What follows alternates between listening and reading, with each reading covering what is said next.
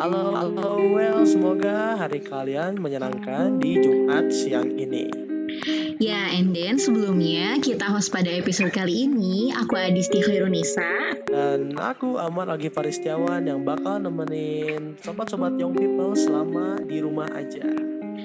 Oke, di episode kali ini nih kita bakal diskusi asik nih soal hal yang lagi in di Indonesia dan tentunya menjadi perbincangan para kaula muda juga, Mar. Wah, seru bakal seru nih kayaknya. Kira-kira tentang apa sih, Dis? Nah, ya jadi sekarang itu kita mau bahas soal yang lagi in di Indonesia. Oh ya, Mar BTW kamu sendiri pernah nggak sih ngejanjiin ke seseorang terus orang itu tuh malah nentang kamu gitu? Hmm, coba ya, aku inget-inget dulu. Kayaknya masih nggak ada, Dis. Apa emangnya? Nah ya Mar, jadi gini, di Indonesia saat ini tuh nih lagi dihebohin soal janji pemimpin negeri yang malah bikin kontroversi Mar. Oh, kayaknya aku tahu deh apa. Kartu prakerja itu ya? Yap, betul banget. Nah, sebetulnya kan tujuan dari program ini tuh mulia banget ya untuk mengurangi angka pengangguran di Indonesia. Ya, iya juga sih bener. Apalagi di masa-masa karantina gini ya, yang banyak banget pekerja yang di PHK apalagi sekarang Bapak Presiden juga memprioritaskan kartu prakerja itu untuk orang-orang yang baru aja kena PHK tapi yang jadi pertanyaan tuh kenapa malah jadi kontroversi ya Dis Nah, hal itu bakal kita jawab, kita kupas tuntas nih bareng narasumber kece kita yang udah hadir pada perbincangan kali ini, Mar. Nah, narasumber udah datang nih. Halo Kang, selamat siang Kang. Ya, selamat siang. Kabar baik ya, Kang? Alhamdulillah baik. Alhamdulillah. Bogor hujan, Kang? Masih terang sekarang, Mas. Biasanya sore Masih hujan. terang. Oke, Kang. Sebelumnya boleh kenalan dulu nih sama sobat-sobat young people yang di lagi lagi dengerin podcast kita ini. Boleh perkenalan nama Akang dan apa sih aktivitas yang Akang lakukan saat ini? Ya, perkenalkan sebelumnya nama saya Gunawan. Eh, aktivitas saat ini saya bekerja sebagai tenaga ahli di salah satu fraksi di DPRD Kota Bogor seperti itu. Untuk periode 2019-2024. Wah, keren banget ya. Masih muda udah bisa bermanfaat bagi orang lain. Keren. Jadi iri saya masih masih. Nah, Iya Kang, jadi gini Kang nih, sebenarnya kan tadi udah sempat disinggung ya Kang di awal perbincangan kita bahwa kita tuh mau bahas soal isu kartu prakerja. Nah, menurut dari Akang sendiri nih, tanggapan Akang terkait kartu prakerja ini tuh gimana sih Kang? Ya, sebenarnya mah kan kartu prakerja sebenarnya pada dasar pada dasar awalnya kan itu janji kerja janji kampanye Jokowi Maruf Amin kan ketika pemilu 2019. Oh iya Nah. betul. Dasar basicnya itu tuh janji. Jadi kan emang harus dilaksanain dong karena emang udah jadi program istilahnya grand design-nya beliau lima tahun ke depan seperti apa kayak gitu untuk di periode kedua ini.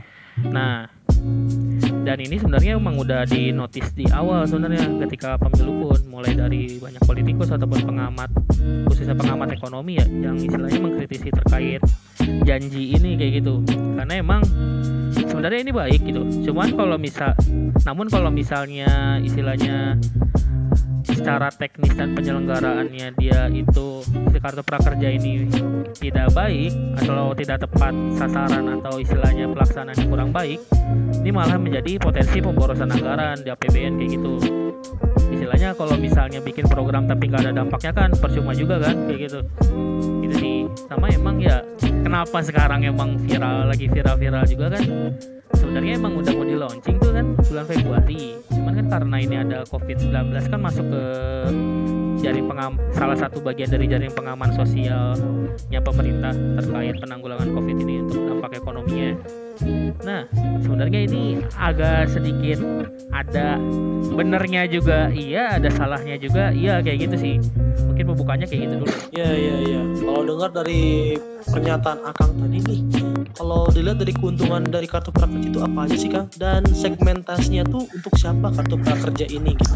sebenarnya kan eh istilahnya kartu prakerja ini kan sebenarnya tujuannya adalah untuk mempersiapkan angkatan ker- pada awalnya ya untuk mempersiapkan angkatan kerja baru yang baru masuk dunia kerja untuk agar agar siap menghadapi dunia kerja sesungguhnya kayak gitu nyiapin skill dan segala macamnya. Namun kan di tengah pandemi covid ini juga yang PHK yang di PHK karena covid ini juga kan dimasukkan ke dalam salah satu penerima juga kayak gitu.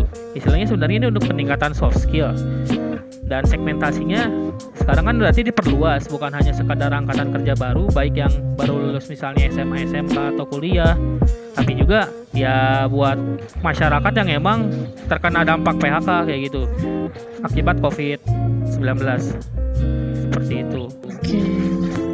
Nah berarti kan eh, kan seperti yang udah digaungkan di awal ya kan ya bahwa banyak pemberitaan-pemberitaan di media bahwa kartu prakerja ini tuh banyak menuai kontroversi nih Kang. Nah beberapa yang Kang tahu tuh apa sih Kang penyebab dari kontroversi tersebut?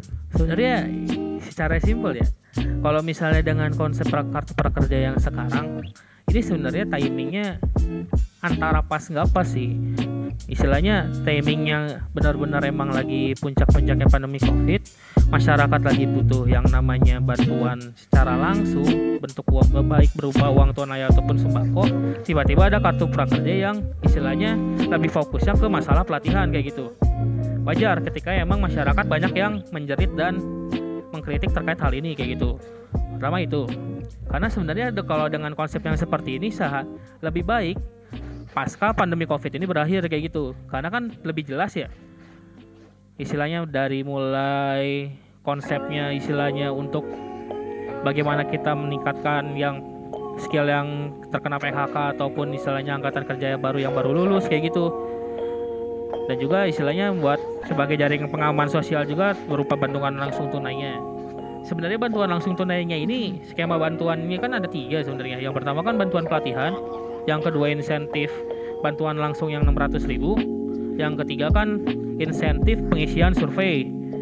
Istilahnya bonus tambahannya 150.000 ribu kayak gitu. Sebenarnya yang paling benar-benar bakal bermanfaat buat masyarakat saat ini yang benar-benar dibutuhkan adalah poin 2 maupun poin 3 yaitu insentif bantuan langsung itu dan ha, insentif pengisian survei. Kayak gitu. Karena kan itu benar-benar istilahnya fresh money. Sifatnya fresh money ya istilahnya benar-benar bisa dirasakan langsung manfaatnya oleh masyarakat. Dan bisa digunakan langsung baik buat kebutuhan keluarganya atau kebutuhan pribadinya gitu. Beli sembako dan segala macamnya. Nah sebenarnya titik kritisnya adalah di masalah pelatihannya ini yang banyak disorot. Kayak gitu.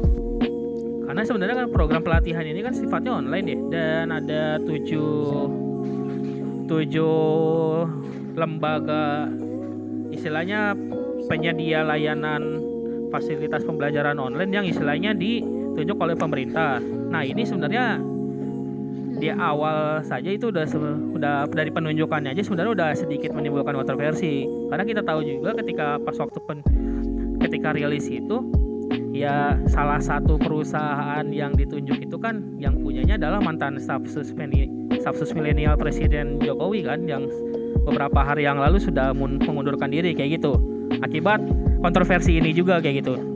Jadi sebenarnya ini agak riskan buat penyalahgun istilahnya konflik kepentingan juga di awal ya di awal. Namun sekarang sekarang udah sedikit clear karena beliau sudah mengundurkan diri dari jajaran staf khusus presiden kayak gitu. Namun di sisi lain dengan anggaran yang istilahnya kan dari 20 triliun total semuanya kartu kartu prakerja ini kan 5,6 triliunnya buat pelatihan. Nah, ini 5,6 triliun ini sebenarnya bisa jadi permainan dari perusahaan-perusahaan tersebut gitu. Istilahnya ini kan sifatnya 5,6 triliun dibagikan ke masyarakat penerima kartu prakerja ini kan sifatnya bantu eh sifatnya bantuan langsung non tunai ya istilahnya berupa token atau kredit account gitu kan nah dia tuh sebenarnya kayak cuma numpang lewat aja di akunnya si masyarakat itu aja sebenarnya kan. Jadi sebenarnya 5,6 triliun ini bakal muter-muternya ya di perusahaan-perusahaan tersebut kayak gitu.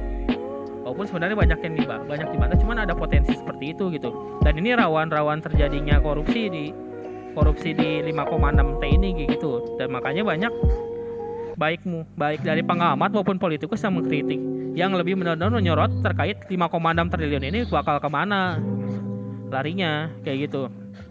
Apakah jadi istilahnya permainan para rente-rente yang bermain di situ atau seperti apa? Apakah benar-benar memang bakal terasa di dampak masyarakat? Terus juga yang kedua berikutnya di masalah pelatihan ini kan ada si kita kan disuai istilahnya si penerima ini harus membeli video kan membeli video. Yang di mana sebenarnya video-video pembelajaran ini yang ya ada beberapa video pembelajaran sebenarnya bisa didapat secara gratis di kanal-kanal yang lain gitu. Misalnya di YouTube ataupun kanal-kanal pembelajaran yang lain yang sifatnya free.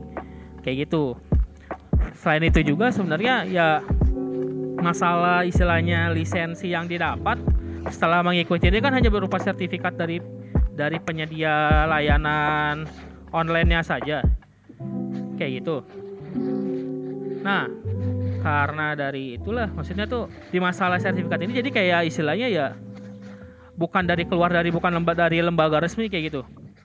Padahal sebenarnya pemerintah udah punya program yang hampir serupa, hampir sama dan bisa sebenarnya di, di dimodifikasi untuk kartu prakerja ini kayak gitu.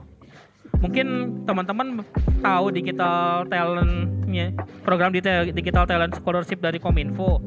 Itu kan istilahnya program pelatihan online tapi buat istilahnya tentang IT kan. Dan itu ada sertifikatnya langsung. Gitu loh benar-benar emang worth it banget dari Cisco-nya langsung atau segala macamnya langsung kayak gitu. Jadi sebenarnya sertifikat ini ya guna nggak guna juga sebenarnya. Kayak gitu. Karena bukan keluar dari lembaga resmi yang emang yang memberikan sertifikasi keahlian yang dipelajari kayak gitu Terus masalah di sistem verifikasinya juga, verifikasi calon pesertanya juga ketika proses pendaftaran segala macamnya. Ini agak sedikit rawan, agak sedikit rawan dan nggak jelas juga sebenarnya.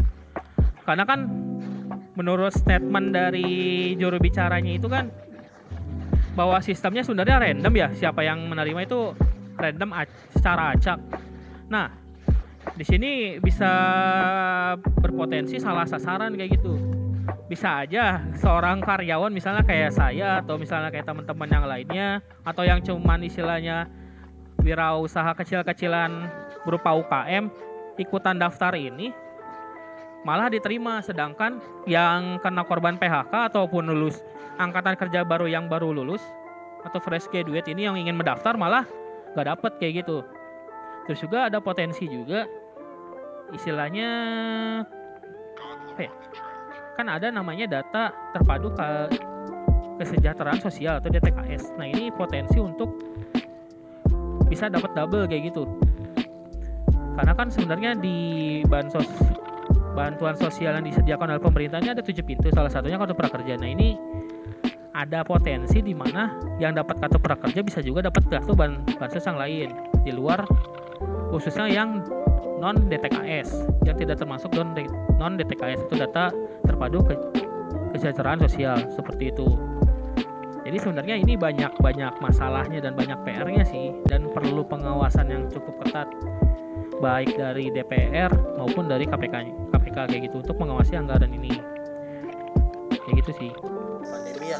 Nah, kalau menurut Akang pribadi sendiri nih apakah masih mungkin efektif berjalan program kartu prakerja ini Kang melihat dari apa yang tadi Akang sudah sebutkan juga?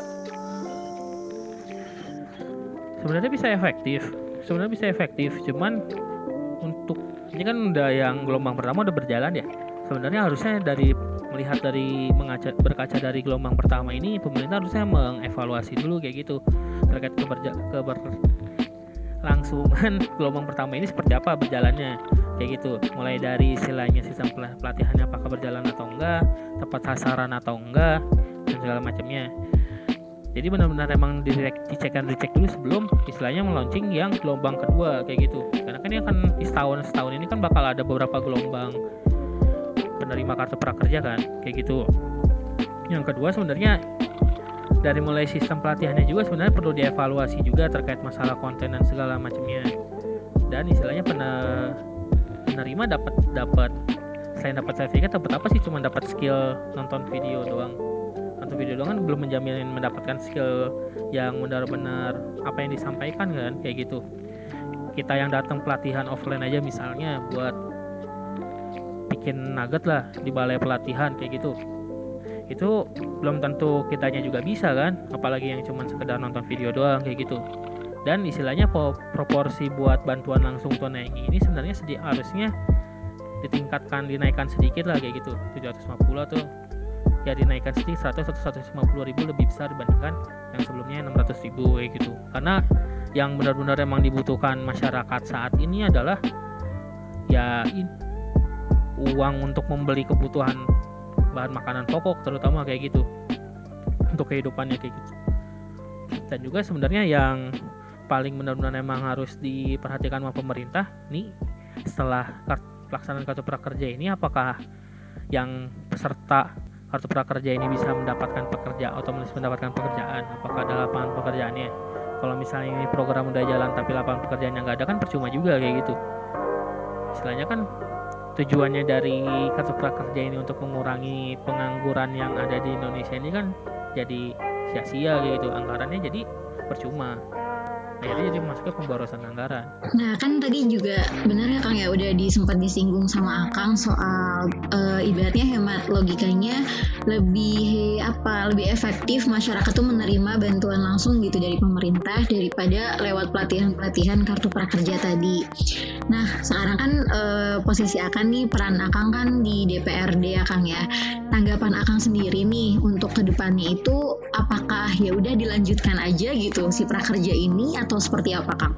Sebenarnya ini program bagus buat bisa dilanjutkan. Cuman istilahnya beberapa mekanisme yang ada dari penyelenggaraan teknis teknisnya mulai dari kurikulum istilahnya materi yang bisa didapat oleh penerima maupun istilahnya sistem verifikasi buat calon pesertanya sistem pendaftaran seperti apa itu yang benar-benar memang harus dievaluasi gitu karena jangan sampai anggaran yang sebesar 20 triliun ini tuh malah istilahnya penerimanya tumpang tindih. Istilahnya bisa udah dapat kartu prakerja dapat juga misalnya bantuan sosial dari pemerintah kota atau provinsi kayak gitu. Bisa jadi kan? Ataupun bantuan sosial yang lainnya yang dari pemerintah. Terus juga istilahnya sebenarnya ya ini dengan konsep yang sekarang seperti ini timing sebenarnya nggak pas kayak gitu. Timing peluncurannya karena ketika emang rakyat lagi butuh butuh banget uang malah istilahnya gini deh. Jawab ada so ada soal di ulangan harusnya jawabannya A malah ini ngasih jawabannya yang B kayak gitu. Kan salah ya maksudnya tuh. Tapi sebenarnya ini nggak nggak sepenuhnya salah. Cuman memang masalah dari sisi konsep konsep secara teknisnya aja yang memang perlu diben, dibenahi kayak gitu. Karena sebenarnya konsep-konsep bantuan bantuan untuk istilahnya pengangguran segala macamnya ini di luar negeri juga banyak kayak gitu. Misalnya kan di Amerika yang homeless homeless di pinggir jalan kan sebenarnya udah udah pasti mendapatkan uang kayak gitu dari bantuan dari pemerintah berapa dolar kayak gitu. Terus juga di negara-negara lain juga yang istilahnya skema bantuan istilahnya sosial bantu skema bantuan sosial untuk penunjang jaminan jaring pengaman sosialnya di negara tersebut tuh yang benar-benar kuat pasti menjamin hal tersebut kayak gitu. Pengangguran digaji segala macamnya. Ini perlu sebenarnya perlu istilahnya pengubahan meka, meka evaluasi mekanisme sistem yang ada aja kayak gitu. Kayak gitu sih. Dan sebenarnya bisa sebenarnya bisa berkah bisa mengambil role model. Sebenarnya ya tadi yang udah pernah dilakukan pemerintah dari kementerian lain itu dari kementerian kominfo juga bisa menjadi solusi kayak gitu itu kan sebenarnya udah ada program digital talent scholarship yang istilahnya konsepnya yaitu pelatihan doang sih sebenarnya pelatihan buat yang udah lulus dan segala macamnya kayak gitu. Walaupun nggak ada bantuan langsung tunainya cuman kenapa nggak pakai konsep yang seperti itu gitu? Istilahnya penyedianya mungkin bisa BUMN dan segala macamnya istilahnya kan di ini uang dari 5,6 khususnya 5,6 triliun ini yang bakal muter di sektor swasta yang bakal diambil oleh swasta ini kan istilahnya bakal muternya di kuehnya ini bakal diambil oleh beberapa segelintir orang aja kan segelintir perusahaan aja kan. Mengapa sebenarnya nggak pemerintah sendiri yang buat kayak gitu? Maksudnya tuh yang benar-benar bikin ya bikin layanannya sendiri. Bisa melalui BUMN kan BUMN BUMN kita kan sebenarnya kondisi keuangannya juga saat ini kan mungkin dengan adanya pandemi COVID makin memburuk. Sebelum pandemi covid juga mungkin ada beberapa BUMN juga yang sebenarnya kondisi keuangannya juga nggak begitu gitu baik amat kan. Nah sebenarnya bisa jadi solusi juga jadi muter lagi di pemerintah juga kayak gitu. Saya buat ngebantuin BUMN juga bisa jadi kayak gitu. Cuman emang mungkin kalau dengan solusi yang seperti itu problem utamanya adalah siapa yang mau ngisi konten. Dan kayak gitu sebenarnya. Dan emang persiapannya mungkin secara persiapannya juga ini terlalu mendadak ya dan juga nggak terlalu matang makanya dengan skema ini banyak kontroversi yang terjadi di masyarakat kayak gitu. Ah, oke. Okay. Menarik ya Kang ya. Jadi ini alasannya kenapa banyak menuai kontroversi si kartu prakerja ini. Nah, kalau dari Akang sendiri nih, ada nggak sih rekomendasi atau langkah yang lebih cermat dalam menanggapi program kartu prakerja ini? Baik itu kebijakan untuk pemerintah kah atau masyarakat yang jadi sasaran untuk kartu prakerja ini, Kang? Nah, gimana itu? Nih, buat pemerintah dulu deh ya. Oh, ini program kartu prakerja sebenarnya udah baik, istilahnya udah bagus diadakan. Cuman istilahnya dari sistemnya ini perlu banyak dievaluasi, khususnya yang sudah ter, yang sudah terlaksana di gelombang pertama ini kayak gitu. Baik mulai apakah saldo satu juta ini apakah emang benar-benar bakal dijalankan oleh si penerimanya untuk istilahnya membeli video-video aja untuk video-video yang ada untuk pembelajarannya dia ataupun misalnya yang lain-lainnya kayak gitu mulai dari sistem pendaftaran terus juga kurikulum yang kurikulum pelatihannya yang ada kayak gitu. Materi-materi apa aja yang bisa didapat. Dan juga istilahnya bantuan-bantuan langsung di akhir setelah mengikuti pelatihan tersebut kayak gitu. Sebenarnya untuk jika memang masih tetap kekeh untuk dijalankan saat pandemi ini saran saya sih sebenarnya harapan saya adalah bisa ditingkatkan dinaikkan sedikit lah untuk bantuan langsung tuh anggaran untuk bantuan langsungnya kayak gitu. Karena warga kasihan. Di di masyarakat di bawah ini benar-benar sangat membutuhkan istilahnya sumber daya baik sumber daya finansial maupun sumber daya yang lainnya untuk bertahan hidup kayak gitu. Karena itu yang benar-benar memang jadi prioritas saat ini bagi warga terus juga yang kedua sebenarnya memang bisa mengikuti apa namanya jika jika walaupun memang masih tetap keke dengan sistem yang sekarang coba benar-benar emang dievaluasi terkait istilahnya sistem yang dilaksanakan oleh masing-masing penyedia layanannya kayak gitu.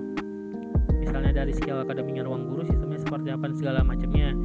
Jangan sampai terjadi tuh. Kan ada tweet yang viral ya istilahnya di salah satu layanan gak nonton videonya pun bisa dapat sertifikat asal ikut langsung tesnya aja kayak gitu. Kan percuma ya buang istilahnya uang. Itu tweet yang baru viral-viral sekarang kan tuh kemarin-kemarin. Nah itu kan jadinya jadinya sia-sia aja gitu uang satu juta malah. Ya sebenarnya kalau perusahaannya sih ya bodoh amat maksudnya tuh. Mau lu mau nonton videonya atau enggak bukan urusan saya. Yang penting kan dapat uang uangnya itu ya. Karena kan itu sebagai keuntungannya dia dan juga istilahnya dengan adanya kerja istilahnya program ini juga jadi portofolio perusahaannya itu itu dong buat istilahnya naikin value-nya value perusahaannya itu kayak gitu valuasinya. Kan lumayan ya istilahnya dompleng dompleng ya dompleng sih bener dompleng program pemerintah buat naikin valuasi valuasi perusahaannya kayak gitu.